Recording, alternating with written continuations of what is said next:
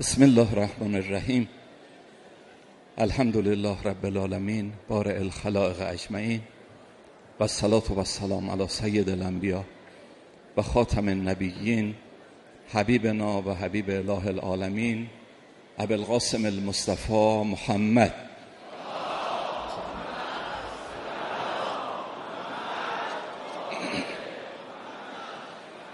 صلی الله علیه و علی آله الطیبین الطاهرین المعصومین و لعن الدائم علی اعدائهم اجمعین اللهم صل علی فاطمه و ابیها و بعلها و بنیها به عدد ما احاط بهی علمک. شام شهادت وجود مقدس صدیقه کبرا هست. تسلیت عرض می‌کنیم اولا خدمت مولامون امام زمان علیه السلام و عجل الله. تعالی فرجه الشریف رهبر بزرگوارمون و همه شما عزیزانی که در مجلس حضور دارید. خدا را قسم میدیم به حق این بانوی بزرگوار و با عظمت همه ما رو مشمول دعای ایشون قرار بده. به برکت صلوات دیگری بر محمد و آل محمد.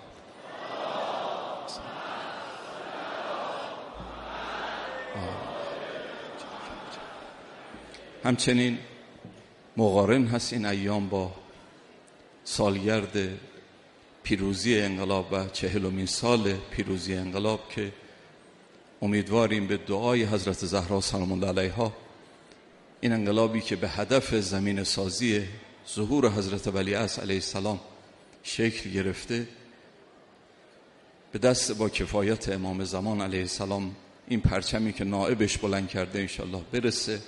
باز به برکت صلوات دیگری بر محمد و آل محمد.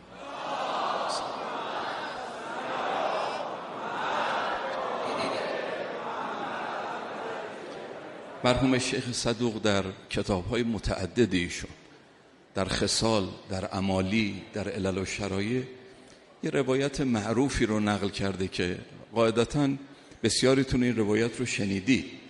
منتها به هر حال روایت قابل تعمل و از جهات مختلفی قابل استفاده هستش. اون روایت معروف این هست که امام صادق علیه السلام فرمود لفاطمه سلام الله علیها عند الله عزوجل تسعت اسما حضرت زهرا سلام الله علیها پیش خدا نه اسم داره. عند الله پیش خدا. نه اسم داره. بعد امام صادق علیه السلام اون نه اسم رو شروع کردن به بیان کردن. نه اسم معروفی که فاطمه صدیقه مبارکه طاهره زکیه رازیه مرزیه محدثه و زهرا. نکته ای که هست این هست. اسم گذاری هایی که ماها انجام بدیم اسامی که رو بچه هامون می‌گذاریم یا اسمایی که توی جامعه رو فرض کنید خیابون ها رو میدون ها رو بیمارستان ها دانشگاه ها مدارس این اسم گذاری ولو اسمگذاری های ماها بی حساب کتاب نیست. ریشه داره در یه نظام فکری و یه نظام ارزشی و تمایلاتی که در باطن ما شکل گرفته. وقتی که یه پدری مثلا اسم پادشاهان گذشته رو یا اسم بعضی از چهره های معروف رو که الزاما ارزشی هم نیستن وقتی رو بچهش می‌گذاره این نشون دهنده اینه که تمایلاتش به کدوم سمت شکل گرفته. اسم و نامگذاری نشان از یک نظام ارزشی که تو وجود انسان هستش. او براش همین ارزشی که اسم یه پادشاه رو مثلا یه سلطان گذشته رو رو بچهش بگذاره اما یه کسی هم تمایلاتش و نظام ارزشیش به این هستش که اسامی انبیا و اولیا و اسامی مقدس رو رو فرزندانش می‌گذاره. یا توی جامعه ارزش های حاکم هست که اسامی شهدا رو اسامی مشاهیر و مفاخر علمی دینی ملی ادبی این کسانی که به هر حال یه برجستگی هایی داشتن و ارزشی داشتن این رو در مکانهای مختلفش می‌گذاره. اسم چیز کم اهمیتی نیست یک نماد یک نشانه است. نشان دهنده تمایلات فکری و نظام ارزشی فرد یا جامعه است. از این جهت اهل بیت علیهم السلام هم خودشون عملا این کار رو می‌کردن هم خیلی توصیه داشتن که مراقب باشید که اسمهای درست بگذارید. طرف اومد پیش امام صادق علیه السلام عرض کرد که آقا ما اسم شماها رو رو خودمون و رو بچه هامون می‌گذاریم. انا نسمی به آبائکم ما اسم پدران شما رو و اسم شماها رو نسمی بکن و به آبائکم. آیا این فایده داره؟ امام صادق فرمودن ای والله به خدا قسم بله. این اسم گذاریه که اسامی ماها رو حفظ می‌کنید به خدا قسم فایده داره. هل دین الا الحب. مگر دین چیزی هست جز همین محبت ها نشانه تولیه. دشمنان در طول تاریخ با همین اسامی گاهی موقع مبارزه می‌کردن. من یه مرتبه تو همین مجلس مقدس مواردش رو ذکر کردم. معاویه در زمان خودش بخشنامه صادر کرده بود در سرتاسر سر بلاد اسلامی اون زمان که اگر بچه تو خونه به دنیا بیاد اسمش علی باشه خانه رو می‌تونن رو سر اهلش خراب بکنن. و نقطه مقابل اهل بیت با حفظ این اسامی فرهنگ دین رو و فرهنگ الهی رو حفظ می‌کردن. امام سجاد علیه السلام یه مرتبه تو کوچه برخورد کرد به مروان حکم. مروان از بنی امیه بود.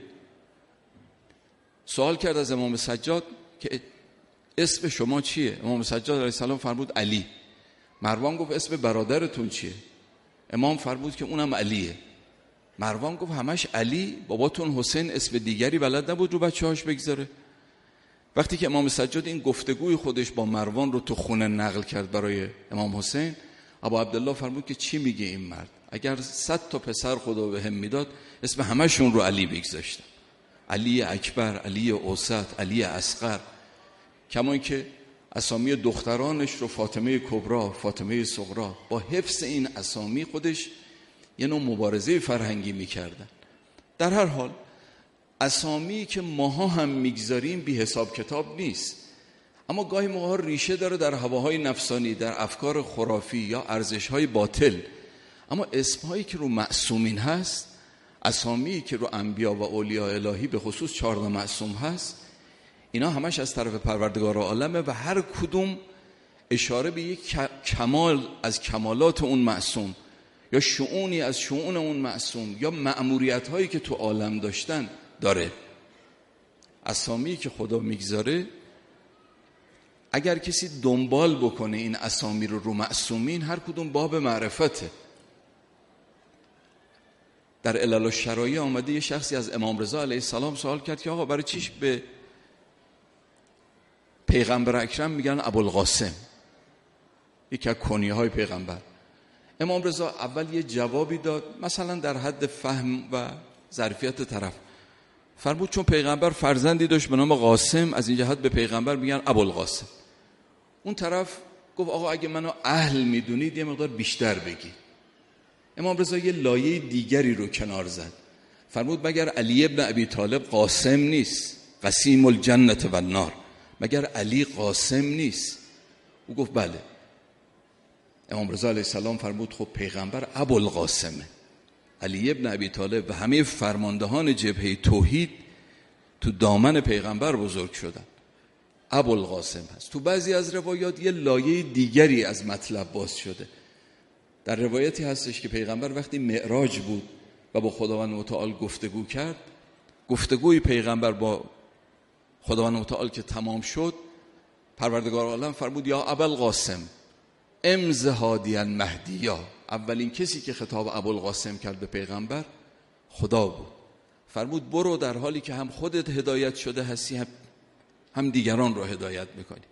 وقتی پیغمبر از اون مقام تنزل کرد به جبرئیل برخورد کرد. جبرئیل سوال کرد که یا رسول الله بین شما و خدا چه گذشت؟ پیغمبر فرمود. بعد فرمود که خداوند متعال من رو با خطاب ابوالقاسم خطاب کرد. جبرئیل سوال کرد که آقا شما سوال کردید از خدا که برای چی به شما فرمود ابوالقاسم؟ پیغمبر فرمود نه. ابهت و عظمت پروردگار عالم مانع شد از اینکه من سوالی بکنم.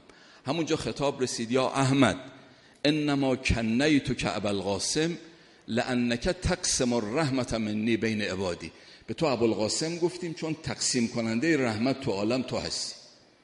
عنایت پروردگار و رحمت خدا رو تو عالم تو تقسیم می‌کنی. ابوالقاسم یعنی صاحب قسمت. ببینید این یه کنی است از پیغمبر اما معانی متعدد و اشاره به معمولیت ها و شعون متعدد پیغمبر اکرم داره. همه اسامی و القاب معصومین همین جورن باب معرفتن مرحوم محدث نوری یه کتابی داره به نام نجم الساقب اسم این کتاب عربیه ولی خود کتاب فارسیه. نجم الساقب ستاره درخشان. این کتاب راجع به حضرت ولی علیه السلام دوستانی که می‌خواید مطالب اصیل و مستندی گیرتون بیاد راجع به حضرت ولی علیه السلام انصافا این کتاب کتاب ارزنده ای هست. تو این کتاب یکی از فصلهای این کتاب 180 تا اسم و لقب در رتبه امام زمان علیه السلام اونجا بیان کرده. 180 تا. مهدی منتظر منتظر بقیت الله صاحب العصر صاحب الامر که هر کدوم از این 180 180 تا اسم و لقب یه بعدی از ابعاد وجودی امام زمان علیه السلام رو معرفی می‌کنه. به هر حال اسامی و القاب معصومین این چنینه. حالا تو این روایت امام صادق علیه السلام فرمود که حضرت زهرا سلام الله علیها پیش خدا نه تا اسم داره. من فقط یکی از این اسامی رو به مقداری که حالا فرصت هستش یه چند کلمه در باش خدمت تو مطالبی رو عرض می‌کنم. یکی از این اسامی و القاب حضرت زهرا سلام الله علیها مبارکه هست. وجود پرخیر و برکت وجود پرخاصیت در قرآن و روایات همتون برخورد کردید که خداوند یه اموری رو به عنوان امور مبارک نام برده. مثلا شب قدر رو خدا در سوره دخان انا انزلناه فی لیلت مبارکه ما قرآن رو در یک شب مبارک یک شب پرخاصیت یک شب با برکت نازل کردیم. شب قدر از جهت زمانی هیچ فرقی نداره با شبای دیگه. همون 7 ساعتی که شبای دیگه هست شب قدر هم همون 7 ساعته. اما پرخاصیته.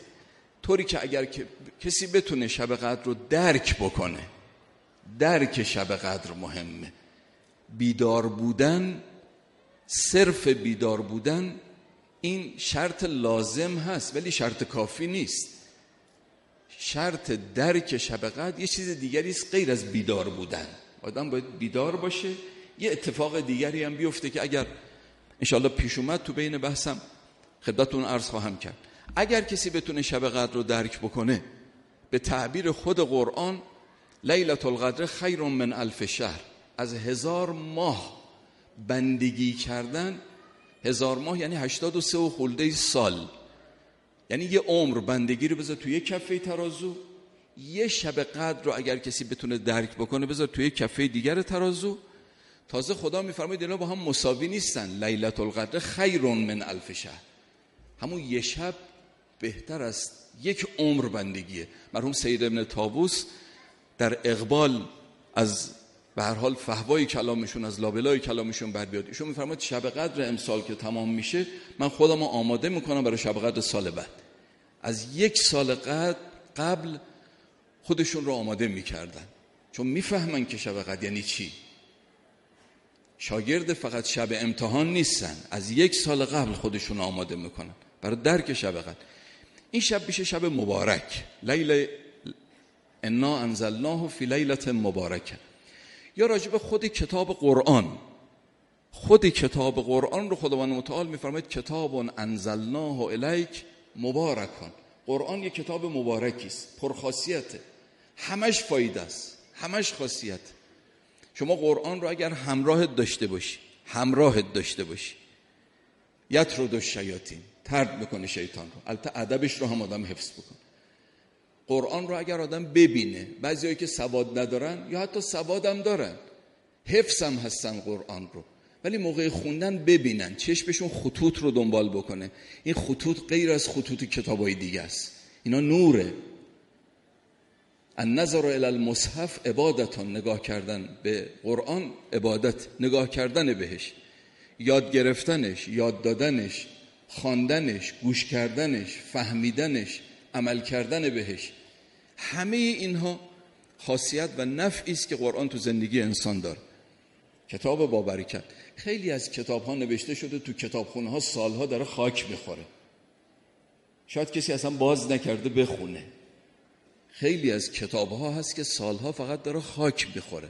اما بعضی هم کتاب نوشتن. از اون موقعی که نوشته شد دائم مورد استفاده است.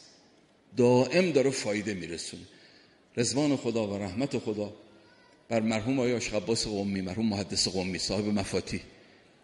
حدود شاید 90 سال پیش این کتاب رو نوشت. اون موقعی که این کتاب رو نوشت برد چاپخونه برای چاپش. با مکافاتی که قبلا چاپ یک کتاب داشته حروف چینیش و کارهایی که قبلا بود و خیلی سخت بود. اون ناشر کتاب رو آماده کرد برای چاپ. محدث قومی رفت گفت این کتاب رو چاپ نکنید. گفت برای چی؟ گفت چاپ نکنید. اجرتش هر مقدار که تا الان کار کردید رو من میدم ولی کتاب رو چاپ نکنید. کتاب رو گرفت اجرت اون مقدار کار اونها رو داد.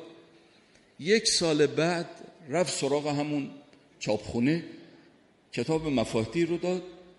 گفت الان اگر میشه الان چاپ کنید. اون طرف گفتش که آیا شیخ اگر همون سال گذشته میگذاشتی الان به دست مردمم رسیده بود. منتشر می‌شد. چرا اومدی بگیری که الان اومدی پس دادی؟ چاپش بکنی. ایشون فرمودن که من اون موقعی که اومدم دادم این فکر اومد تو ذهنم که خودم به همش عمل نکردم. یک بار رفتم در کنار کارهای دیگم نه اینکه کارهای دیگم رو تعطیل بکنم. در کنار کارهای دیگم عمل کردم به این. دیدم که نه میشه آدم کارهای دیگه هم انجام بده عملم بکنه به مفاتی. الان اومدم الان اینو چاپش بکنید. همون موقع هم ثوابش رو هدیه کرد به حضرت زهرا سلام الله علیها و اون کتاب چاپ شد. حدود 90 سال مفاتی چاپ شده. تا الان میلیون ها نفر پای این کتاب نشستن با خدا رابطه برقرار کردن اشک ریختن مناجات کردن تو حرم ها رفتن زیارت خوندن به قرب خدا رسیدن. تو همه خونه های شیعیان کنار قرآن هست. این میشه کتاب با برکت. خدا رحمتش کنه خود ایشون اواخر عمرش تو بستر بیماری افتاده بود. بستری که دیگه از اون بیماری هم بلند نشد. یا آقایی رفته بود به ایادت محدث قومی.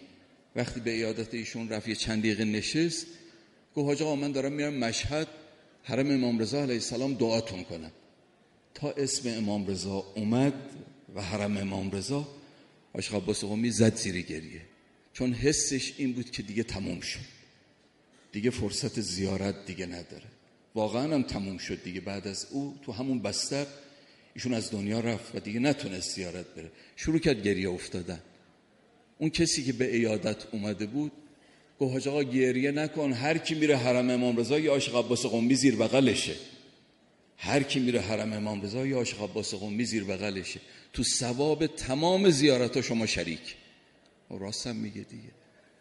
هر کی میره زیارت تو حرم امام رضا حرم امیرالمومنین حرم سید الشهدا معمولا مفاتی هستش یا کتابایی که از مفاتی منتخب گرفته شده.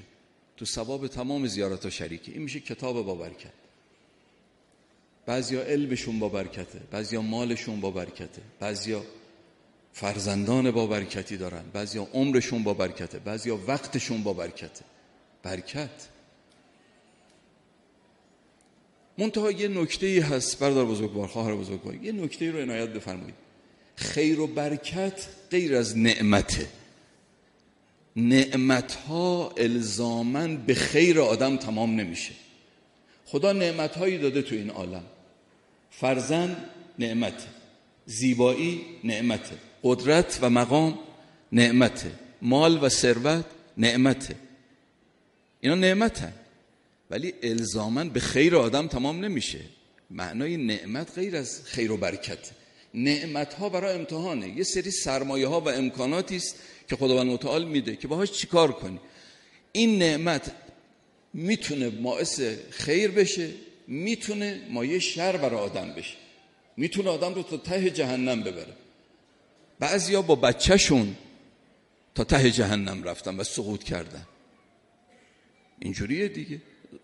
در نهج البلاغه هست. امیرالمومنین علیه السلام فرمود که زبیر مازال مننا رجلا مازال رجلا منا اهل البیت. زبیر از ما اهل بیت بود. حتی نشع ابن المشوم. تا وقتی این فرزند شومش به دنیا نیومده بود. وقتی این به دنیا اومد خرابش کرد. بعضی رو فرزند می‌تونه تا ته جهنم ببره. بعضی رو ثروت بعضی رو مقام بعضی رو زیبایی. نعمت ها برای امتحانن. الزامن به خیر تمام نمیشن. مگر کسی استفاده درست ازشون بکنه. قرآن رو ببینید. خداوند متعال در سوره مؤمنون میفرماید ایحسبون انما نمدهم بهی من مال و بنین. نصار لهم فی الخیرات. آیا گمان کردن همین که ما مال و فرزند بهشون دادیم فوری بهشون خیر و برکت دادیم. نصار لهم فی الخیرات. بل لا یشعرون. نه خیر اینجوری نیست. نمی‌دونن. نعمت ها برای امتحانن. الزامن به خیر تمام نمیشن. مگر کسی درست استفاده کنه ازش. خوش به حال اون کسی که وارد این دنیایی که توش نعمت ها هست بشه اسیر نعمت ها نشه. اسیر نعمت ها نشه. زمینگیر نشه تو نعمت ها تو قدرت تو مال تو زیباییش تو علمش. اینا بطل نشن براش. به قول فروغی بستامی خیلی این شعرش قشنگه.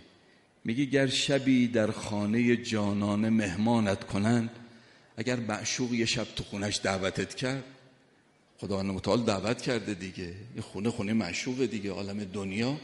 عالمی است که نعمت ها رو ریخته برای اینکه ما چیکار باهاش بکنیم؟ مخلوق خداست دیگه عالم دنیا.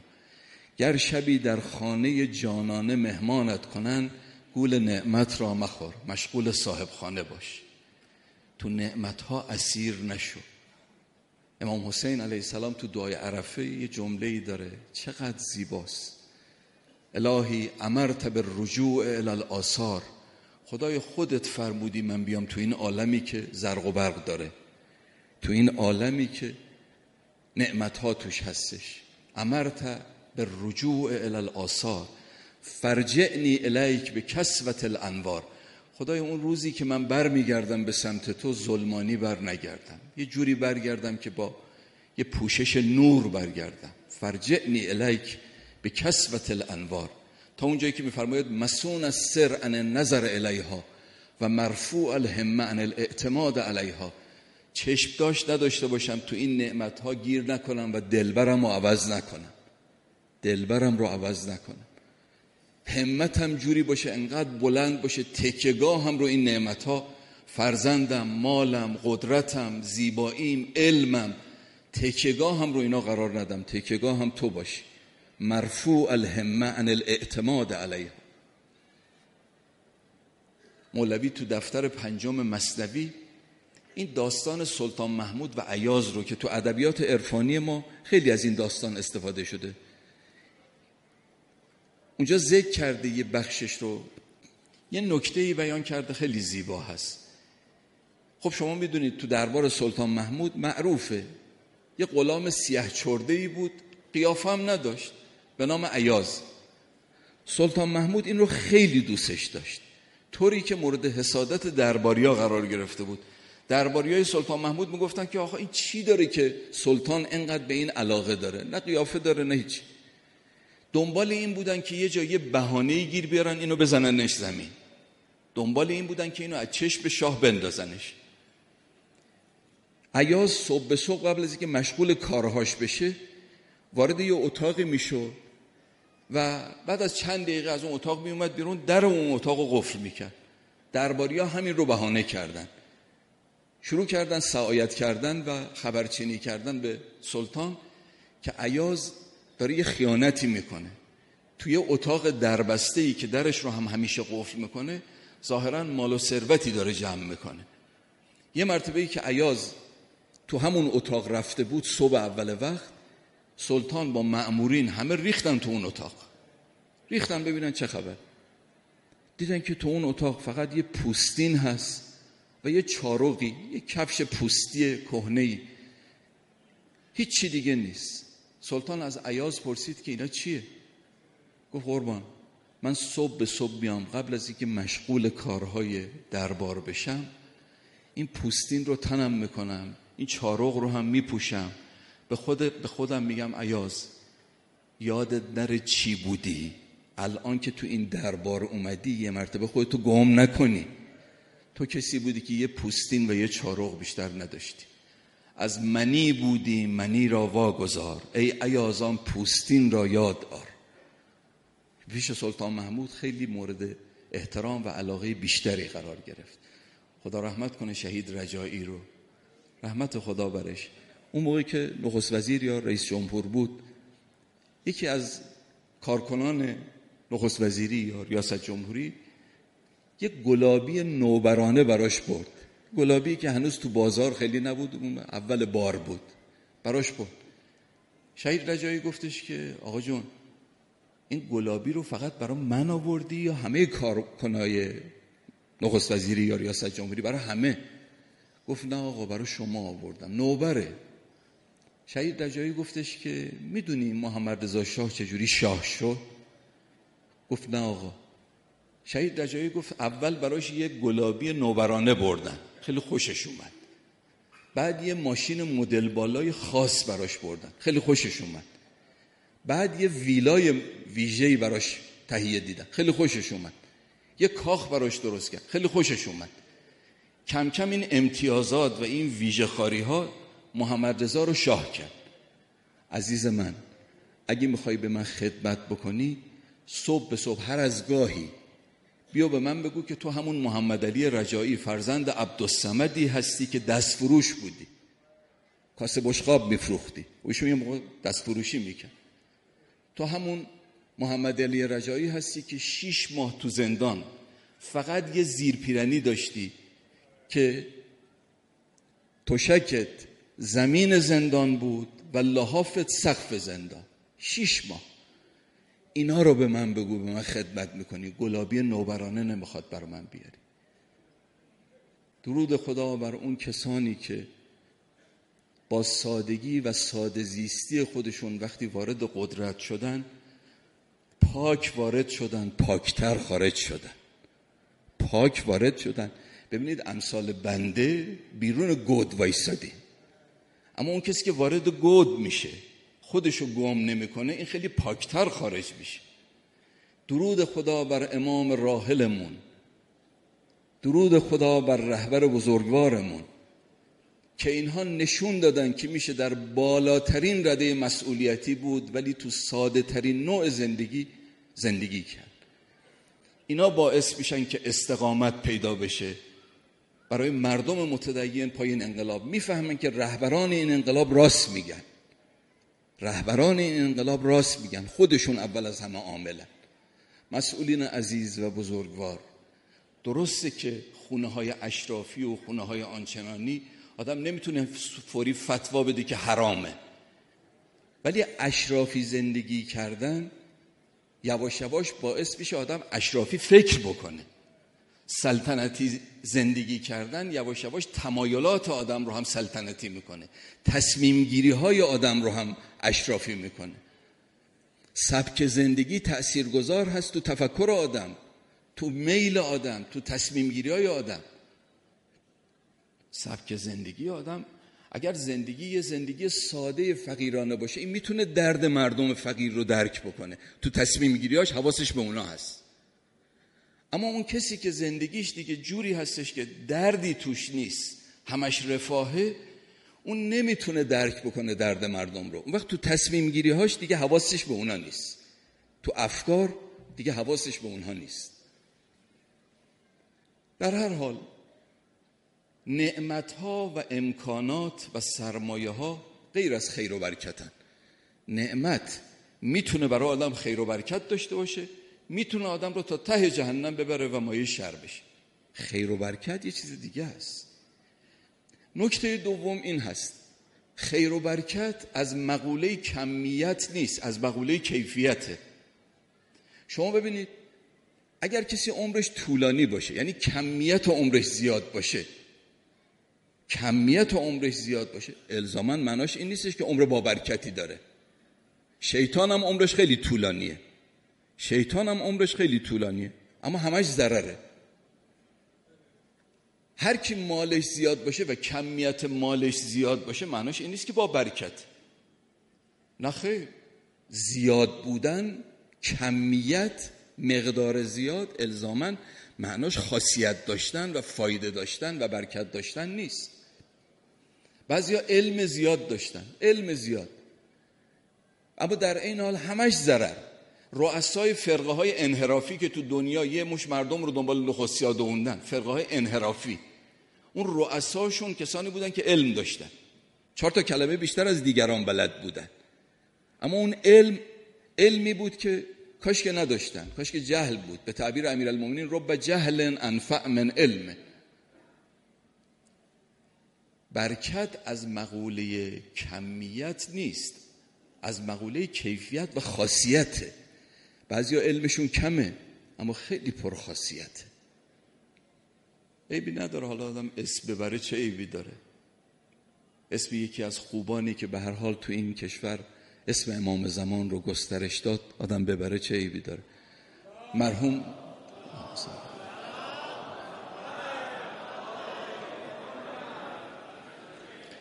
مرحوم آقای کافی. آیا شقامت آقای کافی؟ ایشون از جهت علمی خیلی علمی نداشت. در حد کفایه که حالا به حال تو دروس حوزوی طلبگی چند تا چند سطح بالایی نیست. نه ده سال هست. این مقدار بیشتر نخونده بود. بعد از رحلت ایشون سال 56 اخوی آقای کافی می‌گفت به بنده می‌گفت می‌گفت با بعد از رحلت برادرم حاج احمد آقای کافی رفتیم قوم خدمت آیت الله مرعشی نجفی. آقای مرعشی نجفی میفرمودن که من از این سال تا آینده رو خبر ندارم. اما از زمان غیبت کبرای امام زمان تا الان کسی مثل برادر شما اسم امام زمان رو گسترش نداد.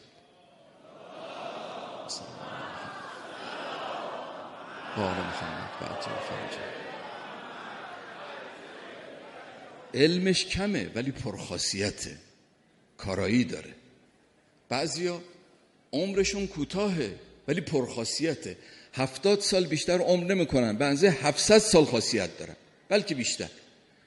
مرحوم ابن بابوی هم نزدیک شهرره خودمون هستش. ابن بابوی همون شیخ صدوقه. همون شیخ صدوق معروف. که جد اعلاش ابن بابوی بوده. ایشون اسمش محمد بوده. محمد ابن علی ابن حسین ابن موسا ابن بابوی. در واقع ابن بابوی جد سومش بوده. منتها به ایشون هم میگن ابن بابوی. شیخ صدوق حدود هزار و خورده ای سال پیش نزدیکای غیبت صغرای امام زمان علیه السلام زندگی می‌کرد. پدر ایشون علی تا پنجاه سالگی بچه نداشت. تا پنجاه سالگی نسل و اولاد نداشت. در زمان سومین نائب امام زمان علیه السلام حسین ابن روح نوبختی زندگی می‌کرد. خدمت او رسید به او گفتش که من حدود پنجاه سال ازم گذشته. نسل و اولاد ندارم. شما نائب امام زمانی. با حضرت ارتباط داری. حاجات شیعیان رو به ایشون منتقل می‌کنی. حاجت من رو هم خدمت آقا بگو که من فرزند ندارم. حضرت یه دعایی برا من بکن. وقتی که این حاجت رسونده شد به ولی علیه السلام در یه توقیعی در یه نامه نوشتن بسم الله الرحمن الرحیم سیولد و لک ولد مبارک. خدا به زودی به تو یک فرزند بابرکتی خواهد داد. این محمد شیخ صدوق به دنیا اومد هفتاد سال عمر کرد. سیصد تا کتاب نوشت.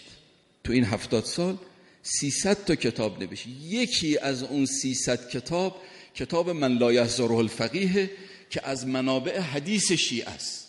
یکی از اون سیصد کتاب. شاگردان متعددی تربیت کرد. یکی از اون شاگردان متعدد شد شیخ مفید. این میشه عمر با برکت. هفتاد سال ولی خاصیت عمر بسیار زیاد. خودشم افتخار می‌کرد می‌گفت ولد تو به دعا الحجه. من با دعای امام زمان به دنیا آمدم. وجود نازنین و مقدس حضرت زهرا 19 سالش بیشتر نبود. سال پنجم بعثت به دنیا اومد سال یازدهم هجرت هم به شهادت رسید. 19 20 سال بیشتر نداشت. تو دنیا 19 20 سال بیشتر عمر نکرد. اما برکت و خاصیت عمر او به اندازه عمر کل تاریخ تا قیامت. هر خیری که تو این عالم از پیغمبر از اطرت از قرآن به مردم می‌رسه از کانال حضرت زهراست. توضیحش رو خدمتتون عرض خواهم کرد. میشه مبارکه وجود با برکت. که به تعبیر قرآن که همین معنای تقریبا مبارک رو هم داره کوسر انا اعتینا کل کوسر پیغمبر ما به تو یک چیز پرخیر و فایده رو بهت بیدیم پرخاصیت رو بهت بیدیم ما معمولا وقتی کوسر رو می‌خوایم معنا بکنیم یا اون ذهنیتی که برامون از کوسر هست اینه که کوسر کسی است که نسل پیغمبر رو ادامه میده. چون می اومدن به پیغمبر می‌گفتن مقطوع نسله. به پیغمبر می اومدن می‌گفتن ابتره. دیگه ادامه پیدا نمی‌کنه. چون بچه های پیغمبر غیر از حضرت زهرا سلام الله علیها همشون در زمان حیات پیغمبر از دنیا رفتن. دو تا پسر داشت پیغمبر اکرم ابراهیم و قاسم که تو بچگی از دنیا رفتن. دختران پیغمبر هم رقیه ام کلثوم زینب اینا در زمان حیات پیغمبر از دنیا رفتن. دیگه پیغمبر کسی رو نداشت. می اومدن به پیغمبر تعنه می زدن. می گفتن که نسل و اولاد دیگه نداره. تموم شد ابتره. خدا فرمود انا اتینا کل کوسر ما به تو کوسر رو دادیم. ببینید معمولا ذهنیت ما این چیزاست. از کوسر اینه. خدا میفرماید که ما به تو کوسر رو دادیم. یعنی زهرایی رو بهت دادیم که نسلت از او ادامه پیدا خواهد کرد. ابتر تو نخواهی بود. دشمنت ابتر. این معنا غلط نیست. این معنا درسته. بالاخره نسل پیغمبر از طریق از زهرا ادامه پیدا کرد. اما به عقیده من معنای نازلی هست. معنای خیلی بلندی نیست. کوسر بلندتر از این معنا داره. فقط حضرت زهرا ادامه نسل و ادامه شخص پیغمبر نیست. ادامه شخصیت پیغمبره. ادامه رسالت و نبوت پیغمبره ببینید یک جریان انحرافی که در زمان وجود مقدس خود پیغمبر به وجود اومده بود. یک جریان انحرافی که جرأت نمی‌کردن در زمان وجود پیغمبر خودشون رو ابراز بکنن و اظهار بکنن. این جریان انحرافی برای بعد از پیغمبر یه نقشه ای داشتن یه محاسبه ای داشتن. معمولا جریان های انحرافی و جریان های نفاق در زمان رهبران نهزت ها جرأت نمی‌کنه خودش رو بروز و ظهور بده. در زمان جانشین ها جریان های نفاق خودش رو بروز میده. شما تو قرآن همتون خوندید وقتی که حضرت موسی علیه السلام تو قومش بود تو بنی اسرائیل بود اون جریان نفاق سامری علنی نشده بود. اما چل روز که حضرت موسی از قومش دور شد و جانشین گذاشت برای خودش هارون رو. تو اون زمان بود که سامری اومد و یک جریان انحرافی رو تو امت حضرت موسی جاری کرد. در زمان پیغمبر اون جریان انحرافی و نفاق جرأت نمی‌کرد بروز و ظهور داشته باشه. گذاشتن خودشونو چسبوندن به پیغمبر برای اینکه وجیه بشن کسب آبرو بکنن در زمان جانشین پیغمبر. ما در زمان خودمون هم همین جور بود ها. بعضی از بسیاری از جریان هایی که پیچیده بودن در نفاق در زمان امام راحل عظیم و شعنمون خودشونو بروز و ظهور نداده بودن. در زمان جانشین این جریان های پیچیده در نفاق ظهور و بروز پیدا می‌کنن. این جریان محاسبش این بود که بعد از پیغمبر فاتحه اسلام خونده است. چون پیغمبر نسلش که ادامه نخواهد داشت پیغمبر پسری دیگه نداره که نسلش رو ادامه بده. این از جهت شخص پیغمبر. از جهت شخصیت پیغمبر. شخصیت پیغمبر یعنی نبوتش. نبوت پیغمبر ادامش به دو چیزه قرآن و اطرت انی تارکن فیکم الثقلین کتاب الله و اطرتی ادامه نبوت پیغمبر به کتاب و اطرت قرآن و اطرت که این دوتا ادامه نبوتند به شرط اینکه با هم دیگه باشن. لن یفترقا. به شرطی که از هم جدا نشن. قرآن اگر از اطرت جدا بشه خاصیت نداره. قرآن اگر از اطرت جدا بشه نور نیست هدایت نیست رحمت نیست. قرآن دست خوارج هم هست دست وهابی هم هست. داعشی تو بعضی از سنگراشون قرآن بوده. اما اون قرآن برای او جز زلالت و او رو تا ته جهنم بردن هیچی نداره. قرآن برای که نور و هدایت و رحمت باشه باید با اطرت همراه باشه. لن یفترقا. اینا از هم جدا نمیشن. امیرالمومنین علیه السلام با کمیل تو کوچه های کوفه شبی بود داشتن می‌رفتن. کمیل میگه این روایت تو سفینت البهار نقل شده. کمیل میگه ما تو کوچه های کوفه داشتیم می‌رفتیم. شب بود. صدای قرائت قرآن بسیار زیبایی به گوشم رسید. امن هو قانتون آنا اللیل ساجدن و قائما یحذر الاخره و یرجو رحمت ربه. کمیل میگه من تو دلم گفتم آفرین چه قرآنی می‌خونه چقدر زیبا می‌خونه. تحسین کردم. تا این تو دلم اومد امیرالمومنین فرمود کمیل وزوز این آدم فریبت نده. این اهل جهنمه. کمیل میگه من بهتم زد. هم از این جهت که امیرالمومنین اینقدر سریع اون که تو دلم گذشت رو گفت هم از این جهت که چقدر قاطع عاقبت این فرد گفت که اهل جهنمه. اما می‌دونستم هست امیر حرف بیخود که نمی‌زنه که. حتما یه حسابی از هیچ چی نگفتم. گذشت بعد از جنگ با خوارج جنگ نهروان با امیرالمومنین تو بین کشته ها داشتیم حرکت می‌کردیم. رسیدیم به یه پیکری به یه جسدی امیرالمومنین آهسته پاشو زد به اون جسد گفت امن هو قانتان آنا اللیل ساجدن و قائما یحذر الاخر. کمیل این همونی است که اون شب قرآن میخون. این همونه.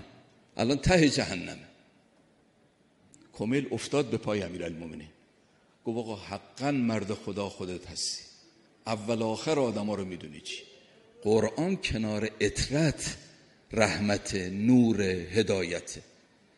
اون جریان انحرافی محاسبهشون این بود که بعد از رحلت پیغمبر پیغمبر که نسلش ادامه پیدا نمی‌کنه چون پسری نداره. قرآن و اطرت رو هم ما کاری می‌کنیم که از خاصیت بیفته. چی کار می‌کنیم؟ اینا رو از هم جدا می‌کنیم. اگه امام حذف بشه تو جامعه اگه امام حذف بشه قرآن هم از خاصیت بیفته. این اون نقشه بود که داشتن. با این نقشه ریختن در خونه امیرالمومنین. از سه گزینه خالی نبود. علی میاد دم در. یا با ما درگیر میشه. اگر با ما درگیر شد تو این درگیری آشوب و فتنه تو امت میفته. قبیله ها پشت همدیگه در میان یه فتنه و آشوب بزرگ تو امت میفته.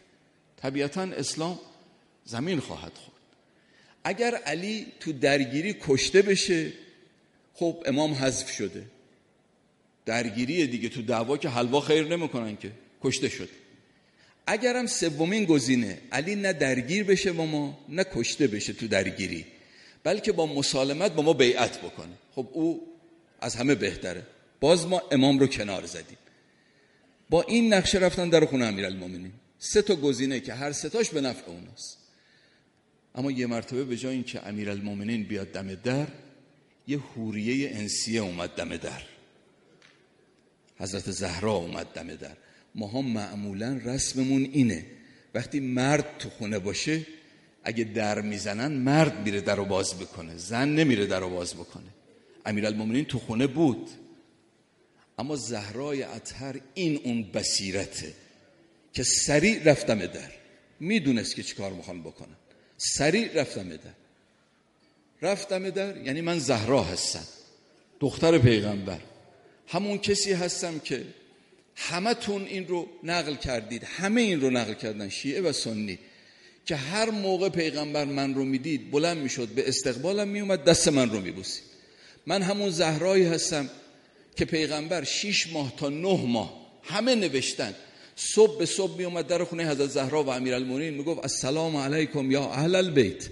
انما یرید الله لیذهب عنکم الرجس اهل البیت. تا همه بفهمن اون اهل بیت قرآن اینا هستن. من همون زهرایی هستم که پیغمبر رضا و غضب من رو ملاک رضا و غضب خدا قرار داد. ان الله یرزا یغضب الغضب فاطمه و یرزا لرضاها. من همون زهرایی هستم که اگر امیرالمومنین تو این عالم نبود کفی برای من نبود. حالا من اومدم دم در. از دو گزینه خارج نیست. یا برای اینکه به علی برسید باید از رو جنازه من رد بشید. تا به علی برسید از رو جنازم باید رد بشید.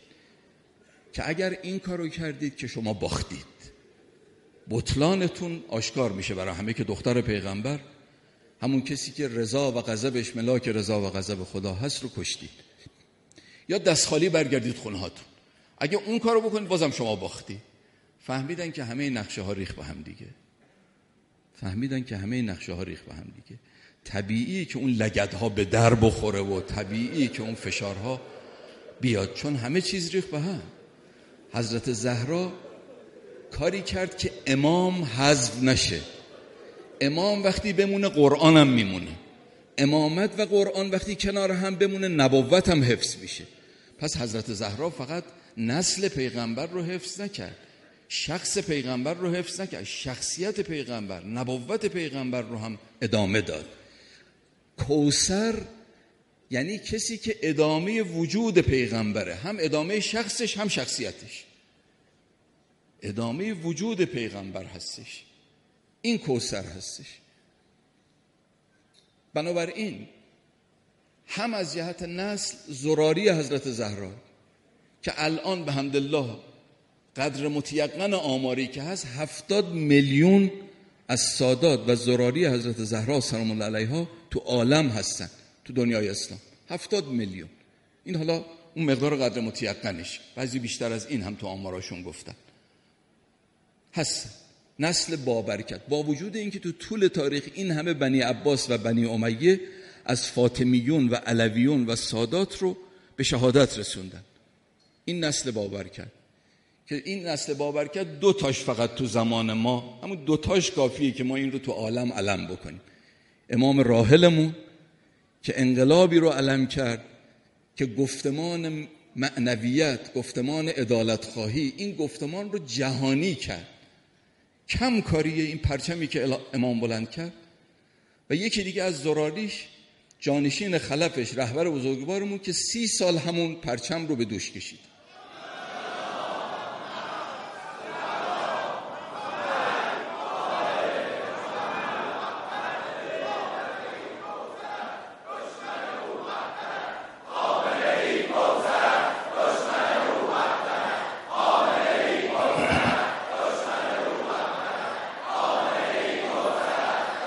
و ما امیدمون اینه و ما امیدمون این هست. در یه روایتی امام باقر علیه السلام فرمود. من سندش رو دنبال کردم. تو غیبت نعمانی هست این روایت. سندش سند خوبی هست. وجود مقدس و نازنین امام باقر علیه السلام فرمود قبل از آمدن مهدی ما یک نهزت زمین ساز تو ایران زمین سازی می‌کنه و پرچمی در ایران بلند میشه. پرچم کنایه از حکومته. وگرنه پرچم که تو تاریخ خیلی بلند شده. پرچم کنایه از دولت و حکومته. پرچمی تو ایران بلند میشه. که پای اون پرچم پرچم زمین ساز کسانی هستن که کشته میشن. که امام باقر علیه السلام فرمود قتلاهم شهدا. اون پرچمی که بلند میشه تو ایران تو مشرق زمین کشته هاشون شهیدن. بعد امام باقر یه بشارتی دادن. فرمودن ولا یدفعونها الا الی صاحبکم. این پرچم رو به دست کسی نمیسپارن مگر به دست صاحبتون. ولا یدفعونها الا الی صاحبکم.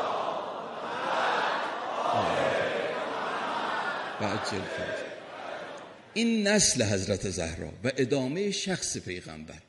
اما همونجور که عرض کردم حضرت زهرا فقط ادامه نسل و شخص پیغمبر نیست. ادامه نبوت پیغمبر یعنی قرآن و اطرت رو او کاری کرد که بمانه کنار هم و ادامه پیدا بکنه. از این جهت من عرض کردم هر خیری تو این عالم هر خیری از پیغمبر از اطرت پیغمبر از قرآن به کسی می‌رسه تا قیامت به واسطه حضرت زهراست. هر خیری از پیغمبر چون ادامهش از زهراست. و از اون دو نوری که پیغمبر به جا گذاشت یعنی نور قرآن و اطرت به کسی می‌رسه تا قیامت؟ به واسطه حضرت زهراست. این میشه مبارکه. این میشه کوسر و از اون طرف من یه نکته عرض بکنم. ولو وقتم گذشته عذر می‌خوام. حیفم میاد تو توسلاتتون این نکته رو در نظر نگیرید. از اون طرف اگر کسی بخواد متصل بشه به قرآن و اطرت اگر کسی بخواد متصل بشه به قرآن و اطرت به حقیقت قرآن و حقیقت اطرت بالاترین واسطش حافظ قرآن و اطرت حضرت زهراست توضیح می‌خواد. ببینید یه توضیح کوچیک فقط خدمتتون میدم. اول صحبت گفتم درک شب قدر شب قدر یه شبه. درکش فقط به بیدار بودن نیست. خیلی ها هستن تو کل عمرشون شب 23 و 21 ماه رمضان رو بیدار بودن. 80 سال عمرشون شب 23 21 19 ماه رمضان رو بیدار بودن. ولی چه بسا یک شب قدر رو هم نتونستن درک بکنن. بعضی تو کل عمرشون شاید دو تا شب قدر درک بکنن. یه شب قدر رو درک بکنن. بعضی بیشتر بعضی بعضی هم هیچی. البته عنایت بفرمایید تو پرانتز. هر کسی اون سه شب بیدار باشه خدا یه چیزی بهش میده. چون بالاخره بندگی کرده. یه چیزی بهش اما درک شب قدر که لیلت القدر خیر من الف شهر او به همین سادگی نیست. درک شب قدر مال کسی است که شب قدر بیدار باشه و متصل بشه ولو یک لحظه تو اون هفت ساعت هشت ساعت شب ولو یک لحظه متصل بشه به قرآن یا متصل بشه به اطرت من برای که خیلی وقت نگیرم خدمتتون اینو عرض بکنم با مثال راحت تر میشه مطلب سریع منتقل کرد. وقت نگیرم. یه عربی اومد تو مسجد پیغمبر گفت یا رسول الله من می‌خوام قرآن یاد بگیرم. یکی از اصحابتون رو بفرستید که به من قرآن یاد بده. پیغمبر به یکی از اصحاب گفت با همدیگه برید یه گوشه مسجد بشینید قرآن با این عرب تازه وارد قرآن کار کنید. این دوتا با همدیگه رفتن. چهار پنج دقیقه بیشتر نگذشت. تو روایت داره خیلی سریع. اون عرب از درب مسجد رفت بیرون. اون صحابی پیغمبر اومد خدمت پیغمبر. گفت یا رسول الله این شاگرد ما خیلی کم حوصله بود. پیغمبر فهمون چطور مگه؟ گفت آقا من یه سوره کوچیک رو شروع کردم باش کار کردن سوره زلزال. هفتش آیه بیشتر نداره. رسیدم به آیه آخرش. فمن یعمل مثقال ذره خیرا یره و من یعمل مثقال ذره شرا یره. اگر کسی بنده یه ذره کار خوب یا بد بکنه تو این عالم گم نمیشه.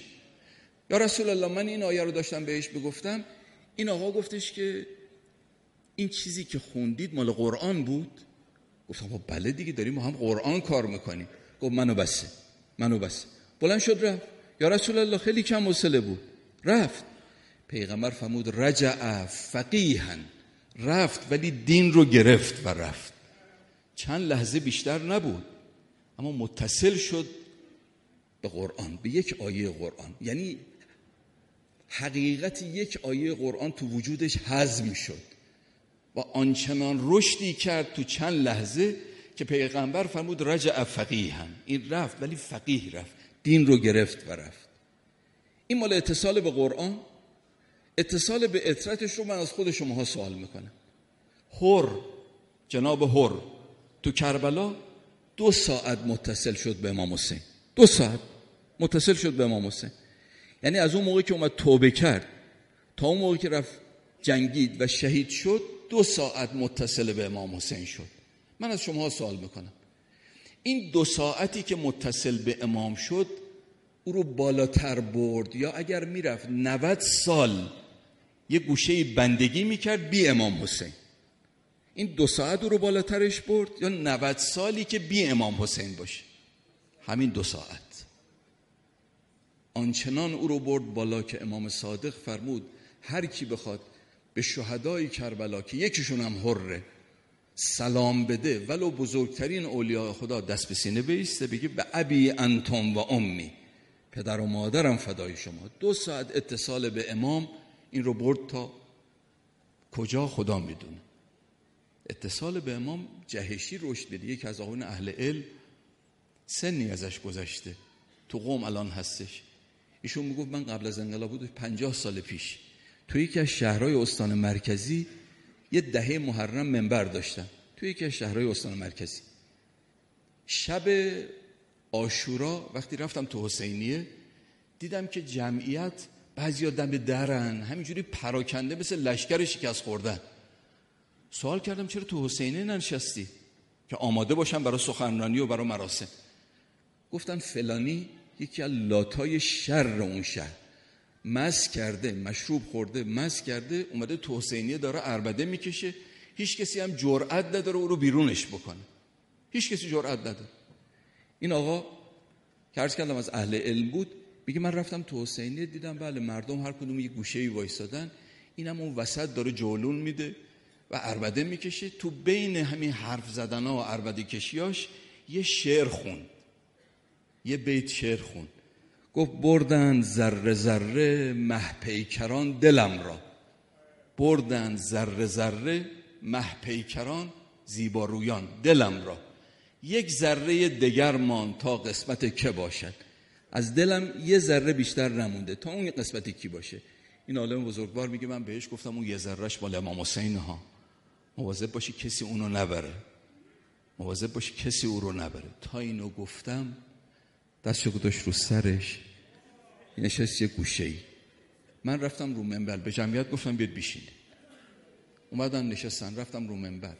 تا آخر منبر نگاه می‌کردم می‌دیدم این کنار نشسته دستش رو سرش داره گریه می‌کنه. بعد از اون هیچ ندیدن او رو که دیگه تو خیابونا و تو کوچه ها لاتیگری بود. یه لحظه اتصال به امام جهشی آدم رو رشد میده. جهشی آدم رو می‌بره. شرط درک شب قدر اینی که تو اون 7 ساعت یه لحظه آدم متصل بشه به معصوم.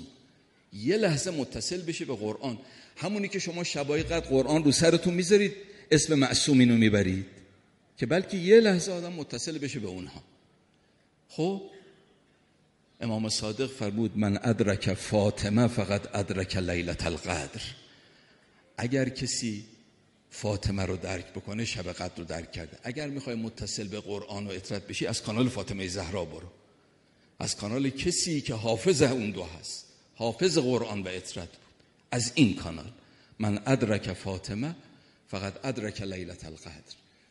این وجود نازنین و مقدس دیگه مثل امشب خونه امیرالمومنین رو با رفتن خودش تاریک کرد.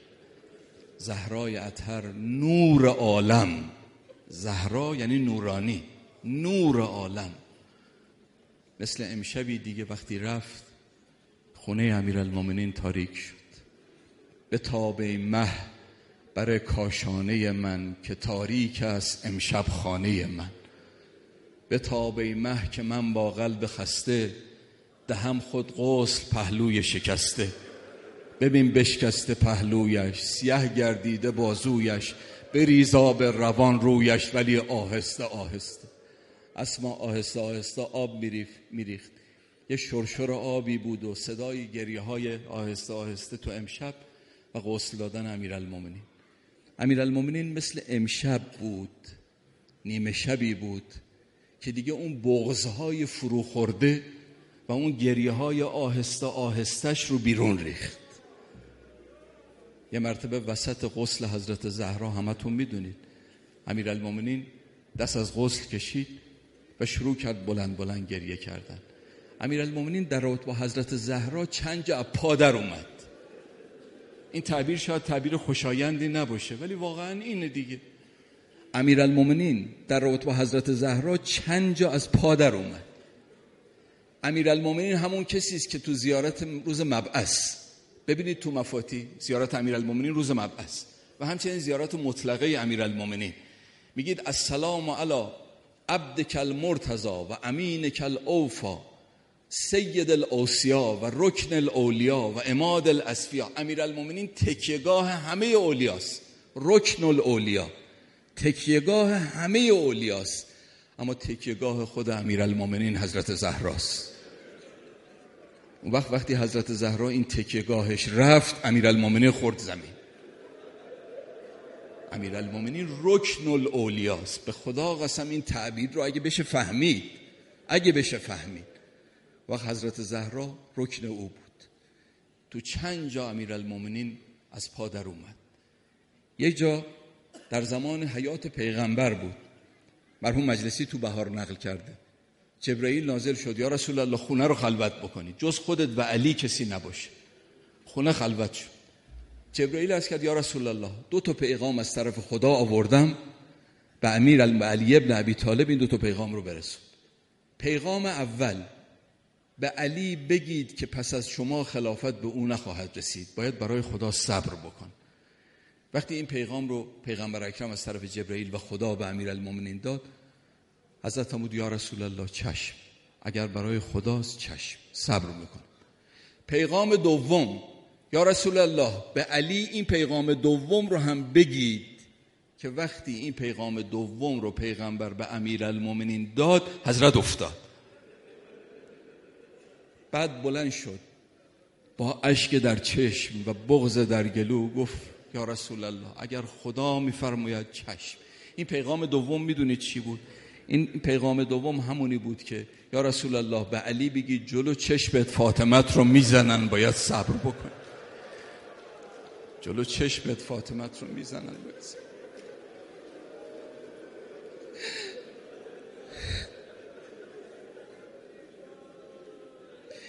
این یه جا بود امیرالمومنین از پادر اومد.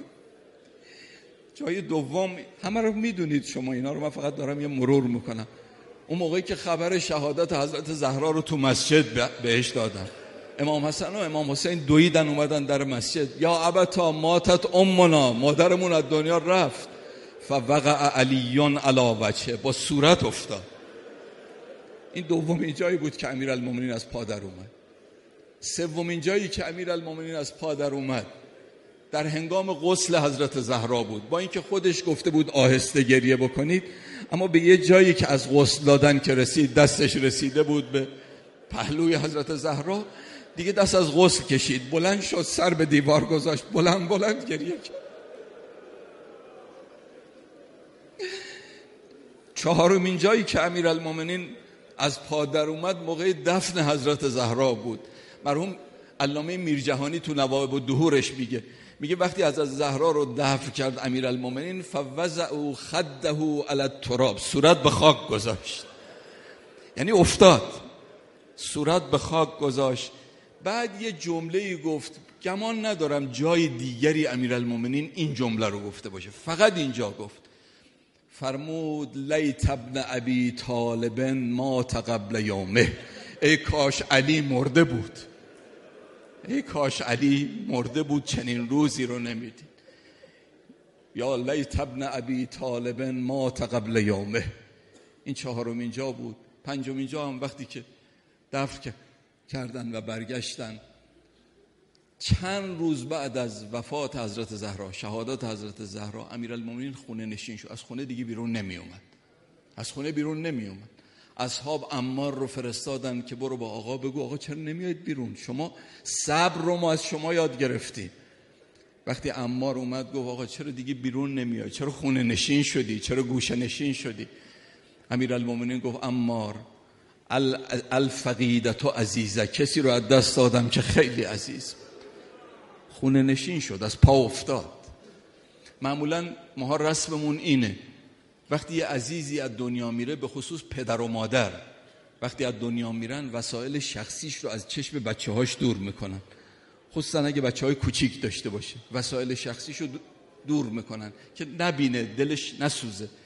پیغمبرم وقتی از دنیا رفت امیرالمومنین وسایل پیغمبر رو پنهان کرد از چشم از زهرا که از زهرا نبینه. که مرحوم مجلسی تو بهار تو روایت هست که یه مرتبه حضرت زهرا اون پیراهن پیغمبر که امیرالمومنین از زیر اون پیراهن غسل داده بود رو پیدا کرد. به قدری این پیراهن رو, سر رو صورتش گذاشت گریه کرد که از حال رفت. امیرالمومنین اون پیراهن رو پنهان کرد. معمولا رسم ما هم اینه وسایل شخصی یه عزیزی رو که از دنیا رفته از چشم بچه هاش دور می‌کنیم یه بار دیگه هم حضرت زهرا وقتی صدای اذان بلال رو که یادگار پیغمبر بود شنید از حال رفت.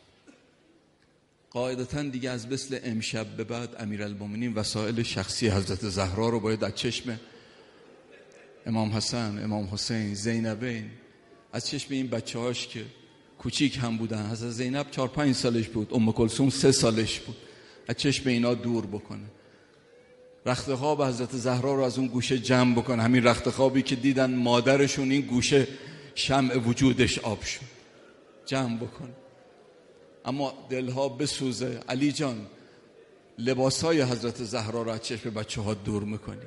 رخت خوابش رو جمع می‌کنی. اون درب نیم سوخته رو چیکارش بکنی؟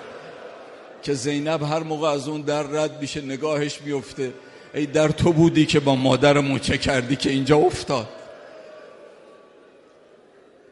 کوچه های بنی هاشم رو چه می‌کنی که اونجا حضرت شیخ مفید نقل می‌کنه که اونجا حضرت زهرا رو زدن و افتاد؟